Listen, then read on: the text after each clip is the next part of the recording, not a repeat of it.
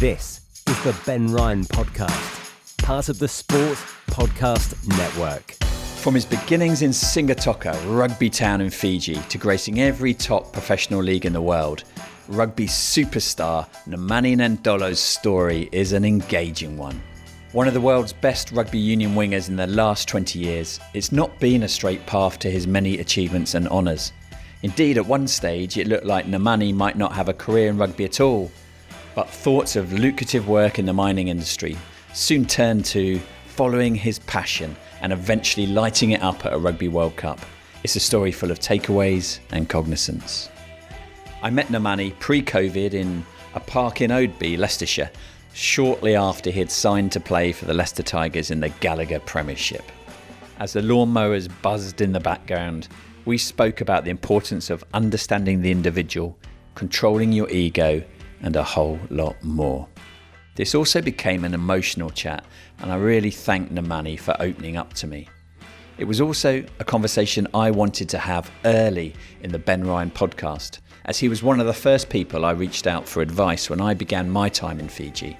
Just chatting to Nemz in a place thousands of miles away from the South Pacific instantly reminded me of the warmth of the Fijian people and the importance of family and relationships.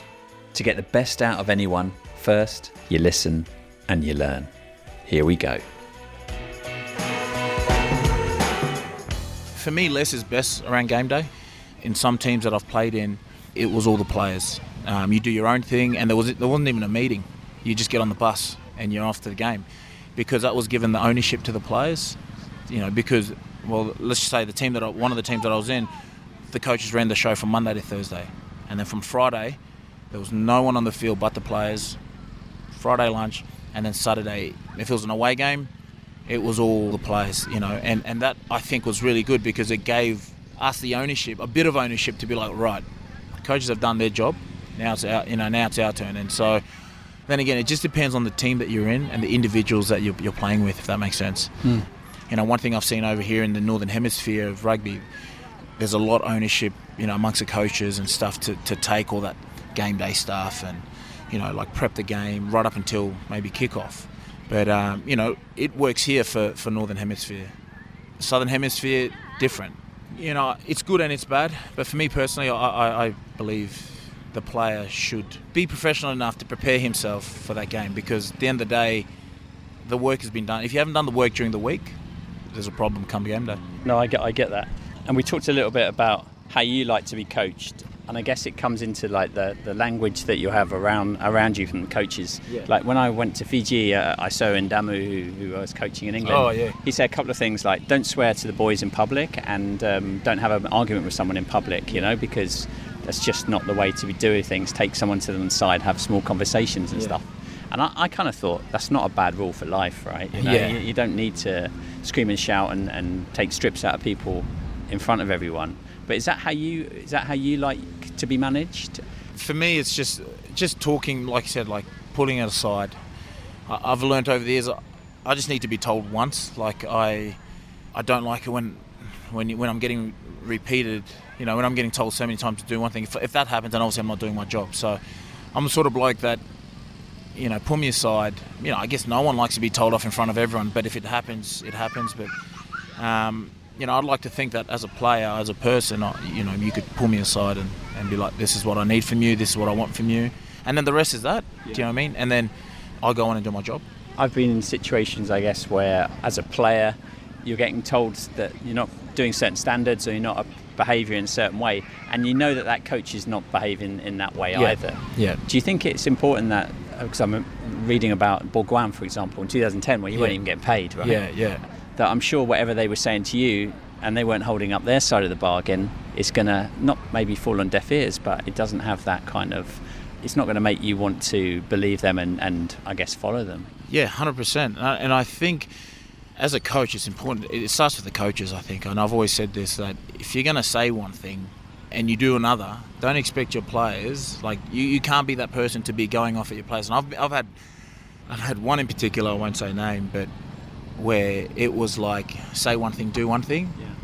And you know, I'm just thankful that I was old enough, mature enough as a rugby player just to get on with my job. But it's hard for players to react that way if, if you know, the boss isn't doing his part of the agreement or the organisation. And like you said in, at Bourgoin, I didn't get paid. I, I was I was meant to get paid five thousand a month euro, which was a lot for a 21 year old back then, and I rocked up, and they didn't pay me from the first. I got paid a thousand euros, and they kept saying, you know, excuses, excuses, but I was like their player that needed to to perform, and I was young then, and they were like, "You're not scoring tries, you're not doing this," and I was like, it was hard for me at the time because I was like, "Well, you're not paying me."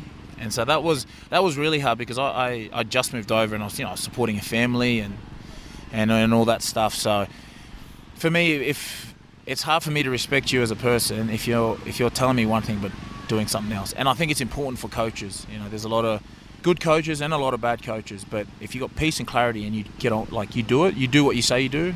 And if there was, I guess, with all the the different programs you've been involved in, think of one or two things that you think is absolutely necessary for any sort of winning culture, any high performing team. Is there anything that you go, this is what we you have to have? Understanding your players, particularly guys that come from different cultures, especially with the way rugby is going. Right now, teams from Europe are, in, are signing guys from Argentina, Georgia, Samoa, Tonga, Fiji, South Africa. These countries all have different cultures. We all have different upbringings. Now, I'm not saying you sit them down and you know, but it'll help to get to know that individual's past, that individual's family, the life, because the moment you get to realize you get to know them and, and what they are off the field, I think it's going to be easier for you to conduct. And I think Leicester have, have done that well with me. I know they've you know they're looking after Thomas Lavanini, who's an Argentinian international, and I, it gives me like I can only speak for my experience, but the way Leicester have dealt with me since I've got here, with Steve Borthwick, you know, Aled, our trainer, and, and the medical staff, it's just been like it's reignited my rugby career. They took me aside, they took the time to care about not only what they want for me as a rugby player, but what they want for me mentally. Because mentally, it's just as important as being physically fit in, in rugby, especially with now with social media, with people telling you this and that, you know. And, and every day I see those guys, they're like, How's your family? I mean, you do that to me, and I will I'll take a bullet for you. Yeah, I used to. I mean, I used to find I'd get more out of finding out about someone just walking maybe from the sheds to the changing room or yeah. sharing a, a boo underneath the coconut yeah. tree after training. But the the Western mentality often is one on one, sitting down, formal feedback, and all that sort of stuff. Yeah. But you think actually it's those informal chats. It's it, that's valuable for you to, to feel like someone actually is thinking about how you are. Hundred percent. And, and for me, I, I don't like formal chats and stuff. So the informal stuff, especially with, you know, one thing I, I thought they did well in, in one of the teams that I played in was it wasn't about you as a rugby player, it was you as a person. And I think what they did was when I spoke to one of the, the coach at the time, he was like, when we sign people, we don't sign because of the way they play rugby, we sign their character. Yeah. And we do our research on their character. And I know it sounds like, oh, get on with it, it's rugby, it's tough, but if you care about the players, like just feelings and just yeah. just talk to him. How yeah. are you? How's your family? How's this? How's that? What can I do for you? Straight away, you're going to be like, hold on, this guy wants to be my friend, you know? And that's hard for some of the, the Islander boys, don't get me wrong. It's hard for us to open up. You know, Islander boys come from nothing, and so they won't talk about anything. You know, we've had stories in France where guys have committed, Fijian boys committed suicide because they didn't talk up and because the clubs didn't help them or didn't do this. And I've had calls from a French club that said that we got a player and he's he's either got a drinking or a gambling problem because the bank's rang up and he's gone over his overdraft again. Yeah. I was like, mate, go to his flat, just have a have a look. And he goes to his flat. There's nothing in his flat. And he's sending all his money back home, and there's no, and there's also no one to talk to. Yeah, 100%. and he's literally, you know, on the edge. And that's it, mate, because we don't get that education, you know, because we know all we know is to look after our family. And if clubs can realise that, you know, and that's where a lot of guys, Fijian boys, go wrong in France. And and I, and I say that wholeheartedly play the Fijian boys go wrong in France because they get treated as if you're French. You got to learn the language, and you get on with it. And when payday comes, they're not told, "Listen, this is what happens. This is what that." And so, you know, like I said, you've got to just learn your player where they come from. You can't just be going to get the world's best player from Fiji and not know anything about him yeah. and just expect him. Okay, because he scored five tries, there you got to score for us. There's more, rugby now or sports in general. There's more into it than just playing sports, than just rocking up to training being mentally fit is just as important as being physically fit. I totally get how when everyone's when it's younger, it's well, it's, it's, tough, right, to, to stand up, in, especially in a, like a senior group with yeah. lots of players. But do you think experience is what helps you kind of be able to do that now? And do you feel confident? Like, go take Bourgoin when they weren't paying you, and and you were a 21 year old coming into a foreign country and a foreign language. Did you feel you could stand up and you could kind of up manage those people, or do you just have to get your head down? There and then, no, probably not. I, I think, you know, it was like you know, I was afraid. I was scared to, to talk up because a I'm, I'm in a country where if they cut my contract, where do I go? What do I do? Yeah. You know, but like you know, I wouldn't like to. Uh, for me, I like to use the word mature. You know, as you mature over the years, if it happened now, yes, I'd talk up and say something, and you know, but it, it's tough. You know, but like I said, now these days, as days are going, you got younger kids, you got younger captains, you got younger leaders. Um, but me personally, I probably wouldn't have said anything, and you know, I would have complained and stuff, but you know, it would have just fell on deaf ears, I guess. What sort of leader do you think you are now? Good question. um, yeah, that's a no one's asked me that question. What sort of leader? I'd say I'd like to think someone who, on the rugby field, you know, if just go back to rugby, a leader that just does the action, leads by by action, I guess. You know, I've always said to myself, man, it'd be good to captain a team one day, it'd be good. But uh, if I look back the last two, three years, I've actually been a leader in my team just mm without the captain. See if that makes sense.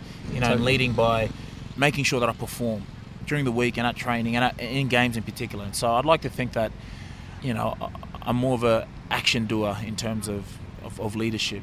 And I think that's also where too where you get your your respect. Um, as well, you know, especially in the rugby fields, in, in the rugby world, where it can be tough to, you know, it's hard to, to talk up when you're younger and try and be a leader because it's changing now. But back then, when I first started, there were a lot of older older guys from the older era that was finishing up and just be like, you know your place, shush. So, yeah, I'd like to think I'd lead by action on the field, um, and you know that hasn't changed. Um, it, it, just gets harder as you get old, as you get older. So, yeah. but no, it's good. And I guess when, when you, we talked about experience, so when you know you started out at Nudgee, yeah. and then we're in that Queensland schoolboy side, I yeah. think, yeah, and there was some yeah. bit. Will Genia was in that team, Pocock. Yeah, a lot of Wallabies came um, out of that. Um, yeah, they all went on to, to to represent Australia later so on. So I guess thinking having that in your head about starting there and being now, yeah. where you are now, and if we were kind of talking about uh, ego, and ego's like this fine balance in sport where you've got to have a bit of an ego if you're going to walk out in front of 50,000 people and do your thing. 100%. But then you've also got to have that uh, humility, I guess. Yeah. And I've seen it in elite sport where egos can get people into a lot of trouble, especially as coaches, because yeah. they can they can be really stubborn in what they're doing because yeah, they won't want to back down do you have you had any like any dramas with your ego where you've had to battle it a bit over your career? And do you feel like your ego your your ego's a good mate now? I won't lie to you. When i was in uh, japan i think my ego probably got the better of me. I was 22 then so i was 22 23 and uh, this is it green rockets? Yeah the green rockets at nec like yeah I, would say my ego got the better of me. I thought you know I, i'd you know playing in japan you know, scoring tries left, right, and centre with, without being arrogant or anything, but tries came easy yeah. back then for me. And then um, my ego probably got the better of me off the field as well. Um, and my wife will be the first to tell you that. And so, you know, I, I've my wife's a bit older than me, but she she was a bit more mature. But she, I'm just thankful that she she understood how, that I was young. But at the same time, my ego was like, I'm better than this, I'm better than that, you know. And mate, I was playing in Japan, and then um, that all changed once me and my partner broke up, and I realised I've got to do something about this. I was in, and then that's when I went to New Zealand. Then we broke up, so I let playing the Crusaders get a bit get to me. You know, I thought I was something that I was actually not, and you know, I'll be the first to admit it. And it's that's ego right there. And um, I think once me and my wife, now my partner was at the time, we broke up. It was like that all. That, a lot of that changed. Was it a light bulb moment? Yeah, like a light bulb. Like you know, you know, the one person that you really that really there for you is not there, and so, you know, I owe a lot to her. You know, fast forward to now, my ego is within myself now. So I have an inside. i have got this ego where I think I'm better than you, but I'll never tell you. I'll never yeah. show you. But outside, it's like I said, it comes with maturity. You know, you learn to control this ego. Like, and, and now it's my friend. Yeah. So when I go to training, right now I've got a lot of young guys who are pushing for spots. You know, and I'm this signing, this big name signing that came over. I don't. That's what it's been said.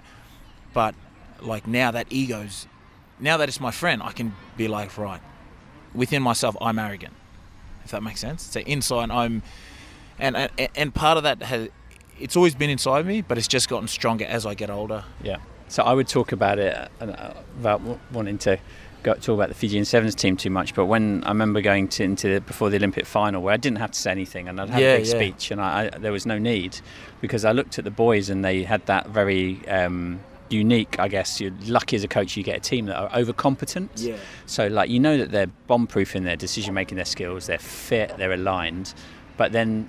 When you're working with teams like that, sometimes you get overconfidence because, like you know, like you Yeah, said in Japan, yeah. like, well, yeah, get the ball over the score. It's like you know, this is too easy.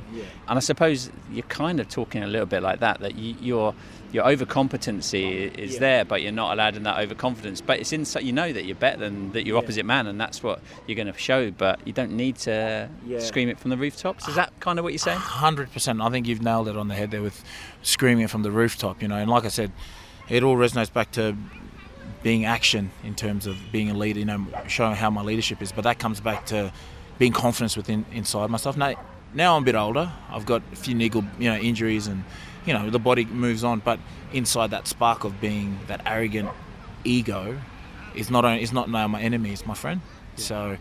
You know, I know when to turn it on and I know when to turn it off. And now with my son in the world, it gets turned off pretty quickly because you know I get home and it's, I'm the dad. So um, Have you got any good triggers? Anything that you use, or you're more aware now? If say you, because like we all have those days, like long days, where you're getting agitated, or things aren't quite working out, and your ego is popping out a little bit Yeah. more. Are you more aware? Can you park it now? Can you push it back?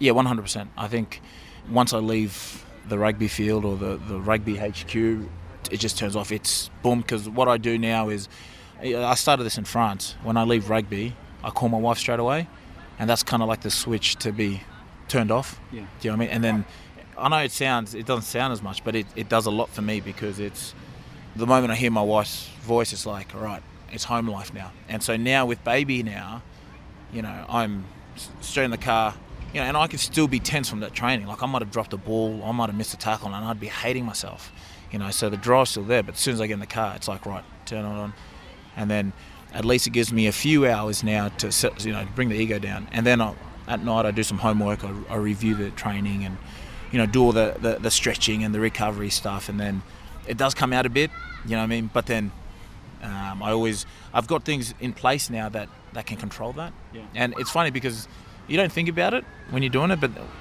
when we're talking about it, it's like, oh yeah, that is actually what ego is, you know. Yeah. And then so I have things in place that turns it on, turns it off. we talked a little bit about the ego. Do you think it's ever it's ever helped you in a positive way, and without wanting to bang on about it, has it helped or hindered you? Look, when I first got told I wasn't good enough, it all it always I always start back from there. My ego was all right. Jumping out at yeah, him, probably. Well, I'm not. I'm better than you know. Yeah. I think I'm, I'm good enough to do it. So the, there's been times where I could control it. And there, there was one time where I couldn't control it. Now, is my ego controlled? I'd like to think so. Will I ever get the better of me? Will my right now my career? No. In my life, no. I think I'd like to think that I've done everything I can. I have done it as a professional rugby player. You know, played around the world. I've done everything. I've got a, I've got a f- small family now. You know, and that that now has kind of put the is kind of putting the light out on that ego. Yeah, yeah. Um, you know, now, like I said, it, it's it's amazing how when you you know I've been fortunate enough to play 11 years as a as a professional, um, and I'm at this part of my career where I appreciate a lot of the things now. You know, you know, and I'm in a position now to help young guys. Um, so the ego, you can't have an ego for that. You know, you've got to be opening and willing to help these guys. I mean, when I was younger and I had older players who I looked up to and they were there, I kind of didn't get that. It was kind of like, don't do that, don't you know. Whereas I wouldn't tell a young guy don't drink. I would tell him, you know, listen, make the right choices, you know. And so you can't have ego for that. And I think I'd like to think my ego's slowly coming down and wearing out because the only time I get an ego is when um, I have an argument with my wife, and I, you know, more times I just. Uh, if I'm right or wrong, she wins. So that's the only time the ego gets a bit hot. Because uh, I mentor a, uh, a centre forward that plays professional football. And Yeah. He finds it hard not to look at social media after a game. Like if he's if he's done well or he's done badly, Yeah. he looks at it. And if he's done badly, that following week training, his head's down. He wants to get in and out of training as quick as possible. Yeah, that's a good Um, one. It sounds like you're kind of you got a good measure on that now. Like you've you've in a positive way, you understand how much some of that stuff is just comes with the job, and it's not about you. It's probably more about Yeah. them. What about with the other guys coming up now, either that are, uh, have already are there or coming up the track? Do you see any any big egos that you've struggled to deal with, or had problem as a teammate, or that you've helped and kind of steered them?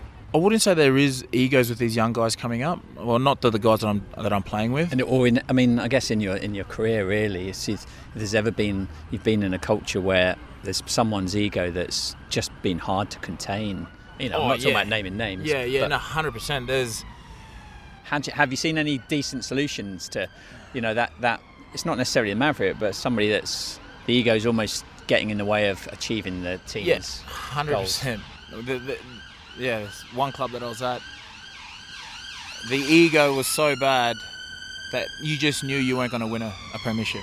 You just knew you're gonna you weren't do well. The only thing we had in common was we could all play rugby, and so um, and it's just hard because you can't, you couldn't change it, and that for me was tough because we had a, you know, I'd like to think we, we had a good chance at doing really well, and you know, there were, there were a few egos there that probably would have made it hard for us to, to do well, but you just get on with it. Do you think anybody would have been able to change change that?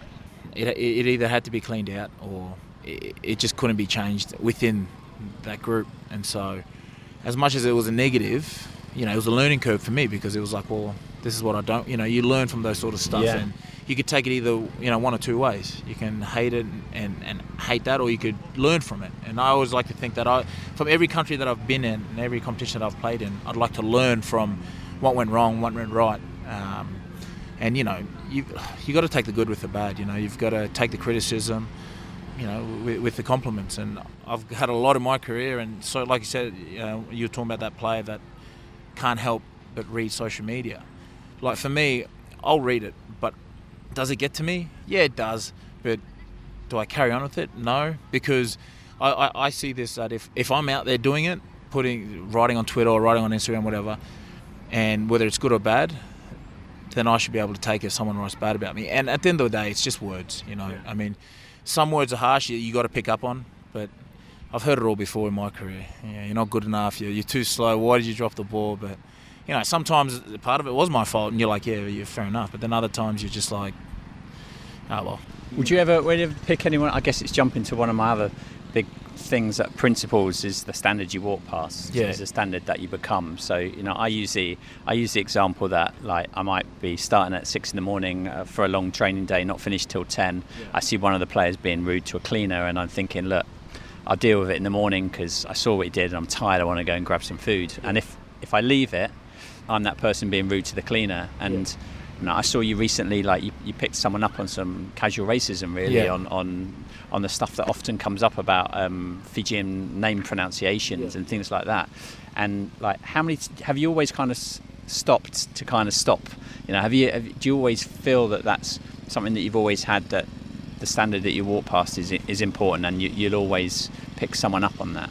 When I was younger, probably not. I was a bit, you know, naive. As you get older, It's and- tough, right, when you're younger. Yeah, It's- I mean, you, you don't know any better. You know, you're 21. Yeah, you're coming to the world. Well, as you, as you get older, and you know, as you've been ex- exposed to a lot of these things, and don't get me wrong, you know, being at the elite level, you know, it's a luxury as well as a curse at sometimes. You know, because you, you do get exposed to some of this stuff, in, in particular racism. And like as anything, I'd like to be picked up if someone said this to me, or you know, and I get it all the time. You know, you played rubbish, you played this or that. But for me, I think it's important to that if someone does something on the spot that doesn't sit well by you, say something about it. You know, you, you might not change the person, but you know it needs to be said there and then because then I always say like like for instance my, my little brother he's I love him to bits. He's, he's 21 he's you know I'm looking after him at the moment but I'm onto his back because it's not because I'm that person. It's because I want him it's going to make him a better person in the future. Do you know what I mean? And I think if you if you don't do something right there and then in, in your mind and in their mind it's going to be oh that's all right. You know it's okay. I'll, I'll do it next time.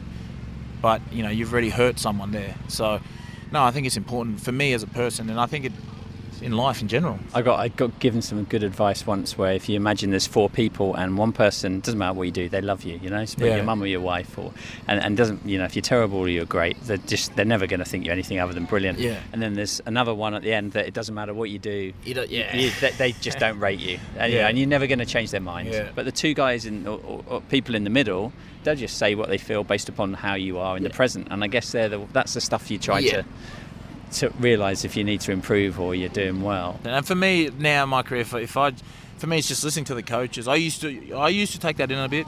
Oh, he's not this. He's not good enough. He's too old.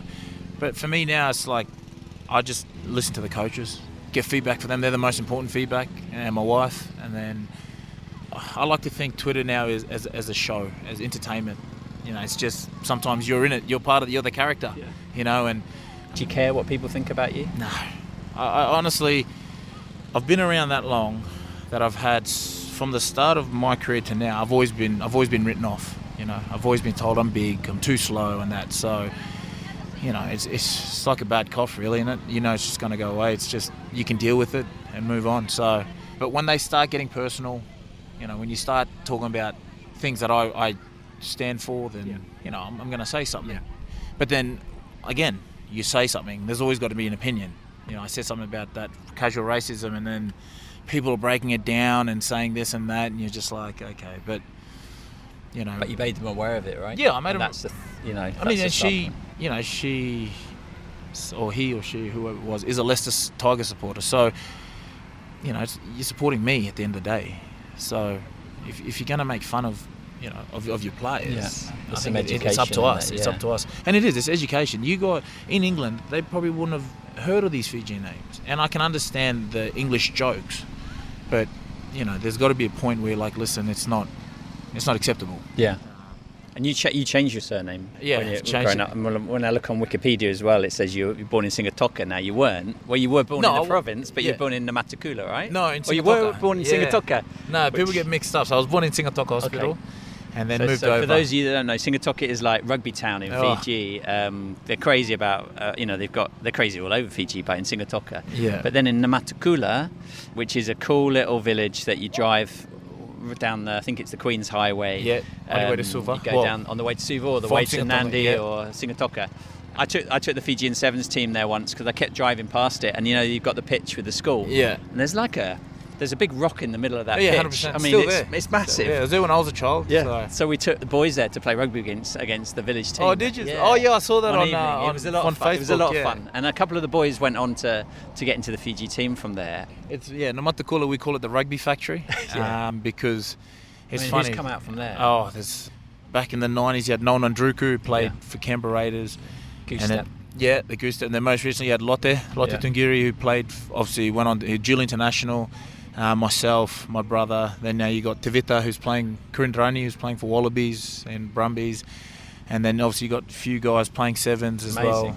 It, it's it's amazing. Then you still got league as well. You got a few players playing league. So we, we call it the rugby factory. Where um, yeah, I- I think if you say Namatakula in Fiji, a lot of people will direct you to the right place. Yeah, well, like, I guess it goes back to what we t- talked about with, with one of the sevens players, probably the best sevens player in the world at the moment, Jerry Tuwai. Oh, so yeah. when we went to when I went to Newtown and and I met his parents, um, and he lived in a, a settlement, and you know they talked about when he left school at 14 or 15, and he, he'd dive for fish in, in Booth the Bay with his with his dad, sell the fish, and I was trying to get him to be more consistent because Jerry was great in games, but he didn't want to train very hard. And then they talked about how you know he, he wanted to um, be a rugby player, and, and and that was his dream. And they saved up for a pair of rugby boots. Yeah. And they handed him his boots, said, "This is your knife. This is your fork. This is what you're going to put food on the table for us." And for me, it was really powerful about delivering why Jerry does what he does. Yeah. You must have a big why from your background, right? Yeah, I, it's similar. Um, my why is obviously my family. My um, my, mum and dad uh, split up when I was just. I, I had another year high school. I, I was at Nudgee and I had another year, and my father and, and my mother divorced. Uh, father remarried pretty quickly, and, and so mum left my mother with a, a mortgage, and, and at the time two younger brothers. Uh, my older sister had gone. Um, you know, So you were on. you were the eldest. So I was the eldest boy, um, so second eldest, and so I had to, I left high school, and I think that's where it all started because for me it was supporting my family. But back then, my, my brother is now 20 and my other one's 27. Back then, they were still in high school and primary school. So my why was making sure that I had food on the table and um, you know clothes on their back, and you know I did anything and everything to make sure they were fine. So I mean, I, I, I not many people know this, but I, I, played in Malaysia for for six months just wow. earning some money. I played in um, what was that Kuala Lumpur, yeah, yeah, yeah KL. Yeah. Played for the Cobra team. Yeah. And um, you know, so I earned a bit of money living there. Um, and then I came back, and you know, so I did anything and everything to just to make sure they were f- that you know that they had food on the table. So the early part of my career, rugby wasn't because I wanted you know wanted to be play at the top. It was to earn money so that I could send home. And then it wasn't until I, I went to I came back from Europe, my first stint in Europe, that I realised that I could actually you know be someone good. And so that's when I had to sort of change the balance. But I was fortunate enough to buy my mother a house um, in Brisbane and you know she's she's you know she's she's happy. But there were times there where we struggled a lot, and that's why when I went to France and didn't get paid, there were a lot of sleepless nights there. You know because what do I tell my mum? I can't send money home. I don't even have money to to support myself here. And um, and but, do, do, people that you've you've played with or you've or have coached you, do you think they they know that why as well?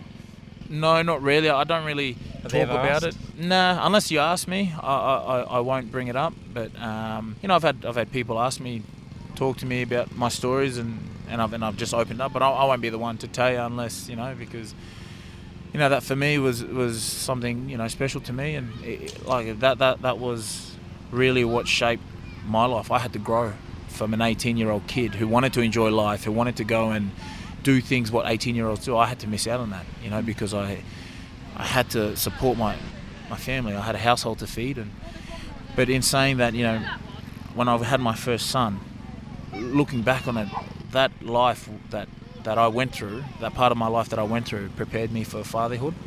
Little did I know, I was being a father to my two younger brothers, supporting them, being with them, make sure they were fine, you know, as well as being an older brother. And then now, like with my son now, I see there's only there's a little bit of difference differences between what I was back then, being a father figure, and now. And so I'm thankful for that because it, it prepped me f- for now. And mm. You know, I remember one time I wanted to give up rugby. I wanted to quit, and I said to my mum, "Listen, rugby's not working. I just played." Um, I did Broncos. I did preseason with the Brisbane Broncos under 20s rugby league. This is over in Australia.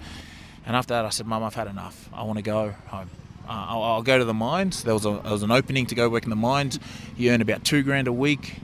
You know that for me, I was like, Mum, we're gonna, we'll be all right. I'll be able to buy the house. I'll be able to good. And I'll never forget. Um, I get worked up over it as well because Mum said to me, I wanted to give it. You know, amongst of what, what was happening, she said to me, she said, son, just uh, oh, this team in Randwick wanted me.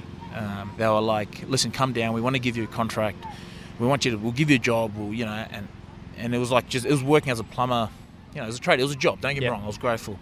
And I told mum, I said, Mum, listen, I can go to the mines. We can, we can look at the, look at it. The contract was right there, like the, the info of what I'd earned, the pay package. And Mum was like, listen, son.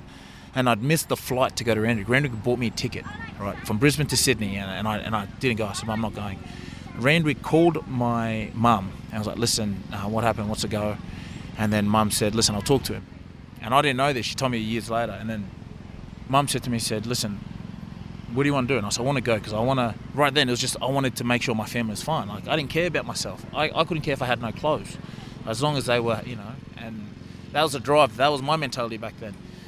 And then when um, mum mum sat me down and said, son, and it still sticks to me. She said, son, take this contract, do one year, just one year for me, and then after that, if you don't like it, you can come home. But I never want you to live with any regrets. And that, like, like I get worked up over now you know, she goes, never make a regret. And I said, uh, sorry, mate. um, yes, never live with regrets. And I was like, oh, you know, and I was hung over that day too. So I still, you know, I was drunk. I was hung over that day. And I said, Mum, I've had enough. And she was like, just don't live with any regrets. Go down to Sydney. And I hated Sydney. I didn't want to go to Sydney. You know, being Queensland, you always talk about, um, you know, Sydney and, you know, how it's a big city, the big smoke, they call it. anyway, so I said, all right, for you, I'm doing this for one season and I'm done. I want to come home. I don't even like rugby. And then uh, went down there, played Randwick, got a job at a company called Trade Links. I was a delivery driver. I was earning about 450 bucks. you know, sixteen hundred less than what I would have been doing earning at the mines. And then I, you know, so I sent my mum was like, "Don't send us money, we'll be fine. Send what you can when you can. You don't need to." And like there, I was just sitting there crying. I was like, "Mate, I've got an opportunity to, we can be happy, we can live." And I think she, for her, she never wanted her kids to have any regrets in what they did, and she'd never, she'd always tell us kids, "Do you, you do you," and then when you're ready, you come home. And, so anyway, that year I went down to Randwick. I was meant to go down and play Colts. I was I was 19 then. I just turned 20. I was in January. We went down to play Colts, the under 20 comp, and then I played a trial game. And they were like, "Oh mate, you're going to play. You need to play first grade for a trial game against one team. I think it was Sunnybank." And then I I scored four tries that game. I went on to play to start to be the top try scorer of the Shute Shield. I went on to my first game for Randwick. I scored four tries in a TV game. My first time on TV. I'd never been on TV before, and I was oh yeah, I was so excited, like I played a test game. And then I made under 20s for Australia that year, and I signed my first contract at the end of that year. And then uh, you know I was it was horrible. Yeah, I was on the phone to mum, and I was like, I said, Mum, look, I made Australian 20. She was like, and then I signed my first contract, and I was like, Mum, listen, I signed my first contract, and I was crying. She wasn't. And I, she was like, "What are you crying for?" And I was like, oh, "Sorry, guys, sorry, my friend, I'm tearing up." She goes, "Why didn't you um? Why didn't you?" I was like, "Mum, why aren't you crying?" She was like, "No, because I never." Like, she goes, "Because I know what you're capable of." You know, It's I know- powerful, right? Yeah, I'm, this Oh. is 12 years ago now. I'm still Yeah. um, she goes, you know, you're. I, I, I only want my kids to not have any regrets in life. And um, you know that stuck with me today. Hadn't I hadn't I've gone to the mines, who knows where would I be today? But hadn't I, you know, took my mum's advice that day. You know, 12 years on, I'm you know still doing the things I love doing, and and you know people who said I wasn't wasn't good enough and, and stuff like that. So you know, it always it, that's my little why. You Yeah. know, why I do it. And then obviously now with the baby here, and I've got my own little family. Yeah, it's the same thing I'm telling my little brother. You know, have no regrets. And yeah, that was that, that was probably a strong point, a strong, powerful time in my life at the time because I'd been I hated rugby then. I wanted to. It wasn't. It was just I wanted to go to the mines. It was a means to an end back Yeah, then, I guess. It was a means to an end, and I, I think you know our parents know better, and Mum saw the bigger picture. And listen, I went on to play for twenties, signed my first contract, um, th- and yeah, my career took off. And you know, 12 years, 11, 12 years later, I'm here talking to you, and, and you know, having a tear over what happened Well, well, it's a long like- time ago. So sorry, mate. It's an incre- no, it's to, no, it's like uh, uh, thank you for sharing that. Like, Yeah. it's incredibly powerful, isn't it? How just a conversation can change everything, Yeah. and knowing that somebody really believes in you. Yeah, I mean, especially when I didn't believe in myself, you know. Mm.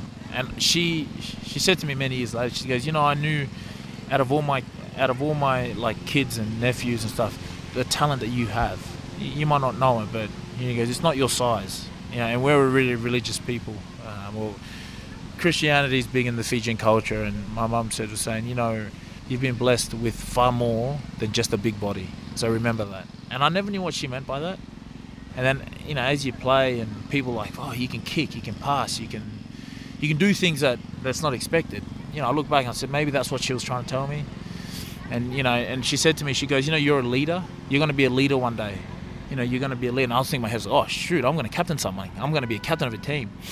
And then I, I had a wine with her a few years later. And she, you know, she said, I said, Mum, you remember you said I was a I was a captain. I was going to be a captain or a leader. And then, um, and then I, I'm cheering up again. And then she was like, and, and I was like, I still haven't captained any team. What, what are you going on about? I'm still not a leader. And then she was like, No, you are. You have been. You've been captaining this family for so long. And I was just like, Oh wow. And then, um, but yeah, you know, some things she says, you're just like, and then you look back and you're like, Holy heck, I, I, I was the leader of this, you know, of my family, my household. So, you know, sometimes when people say you're going to do something, it might not necessarily mean what you what you think it is. Um, and then, so you know, when people say, you know, are you a leader? I'd like saying, yeah, I am, both on and off the field. And um, yeah, my family's good now. My brothers have grown up. They're they're living their life, and mum's happy. So, but yeah, that's, I mean, that's that's pretty much you know where the rugby, you know, taking this rugby career serious started. And um, if it wasn't for her, like I said, you know, I'd probably be a that guy around the Carver Bowl in Brisbane, probably, You know, Coming back from the mines. coming back from the mines every two weeks. I actually like, but I, uh, I actually I capped a I capped a, a kid that was on in the mines Yeah. from the Northern Territories back in the day with the sevens when I was with England.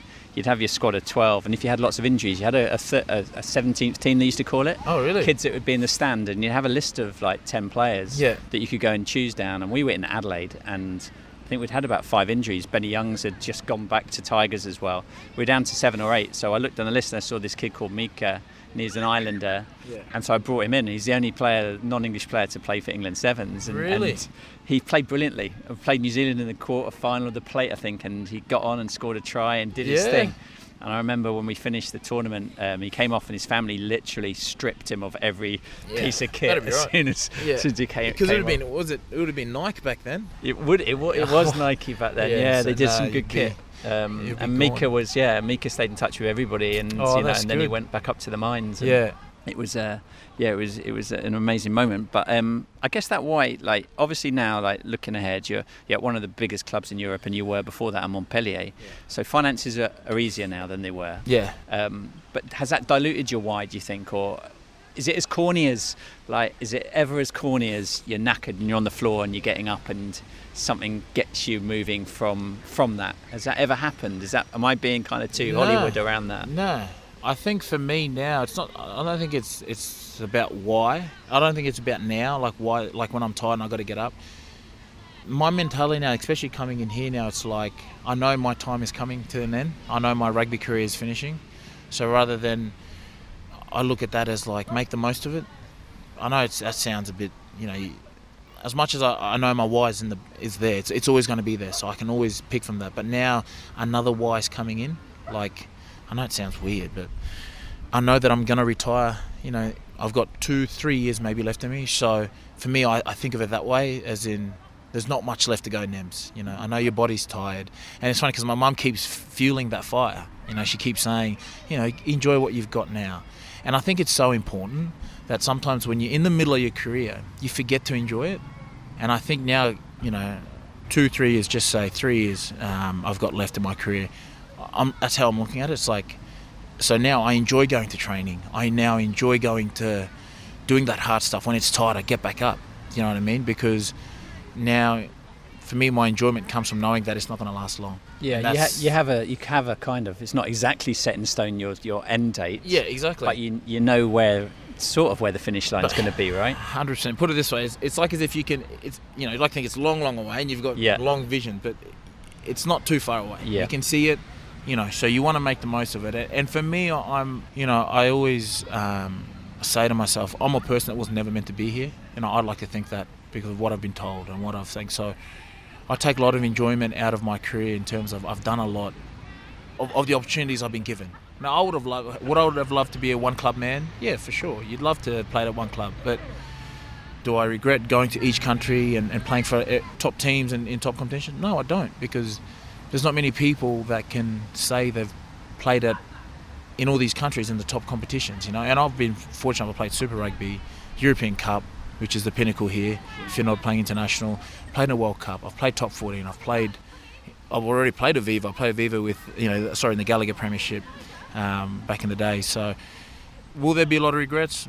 Not as much as um, I'd like to, um, but yeah, it's life. I've really enjoyed you know my time. Nems, like, thank you so much for like you've you've we've had a wonderful time. I could keep talking to you, and Yeah. thanks for sharing Thanks, Ben. Yeah. everything. It's been amazing. Um, yeah, and look, best of luck for the, your next chapter. Yeah, next chapter. Hopefully, um, not the last one. Hopefully, there'll be another one somewhere down the track. I'm sure there will be. But um, no, definitely thanks for having me, man. I really appreciate it. Sorry for the tears earlier. Oh so- mate, no, it's, it, was- I was Um, very lucky to hear those stories. So thanks. Yeah, appreciate so it. It's great. Sweet. And I was very lucky to be allowed to listen and share some of Nemani's story. For me, it reminded me of this even the very best can doubt themselves. Sometimes it needs others to shine a light on what's possible and what they have. His mum, Bale, could see his ability not from his size or his physical shape, but from within. Those that help us find our why, find our way, are not on the field and aren't on the podiums. No one puts a medal around their neck or some letters after their name. But they count. Those silent guides that help us become our best version. As a coach or a teacher or a friend, we can tap into that by just listening and being curious about those we work alongside. Nems is doing his thing for Leicester Tigers in the Gallagher Premiership, and you can find out more about that if you go to leicestertigers.com.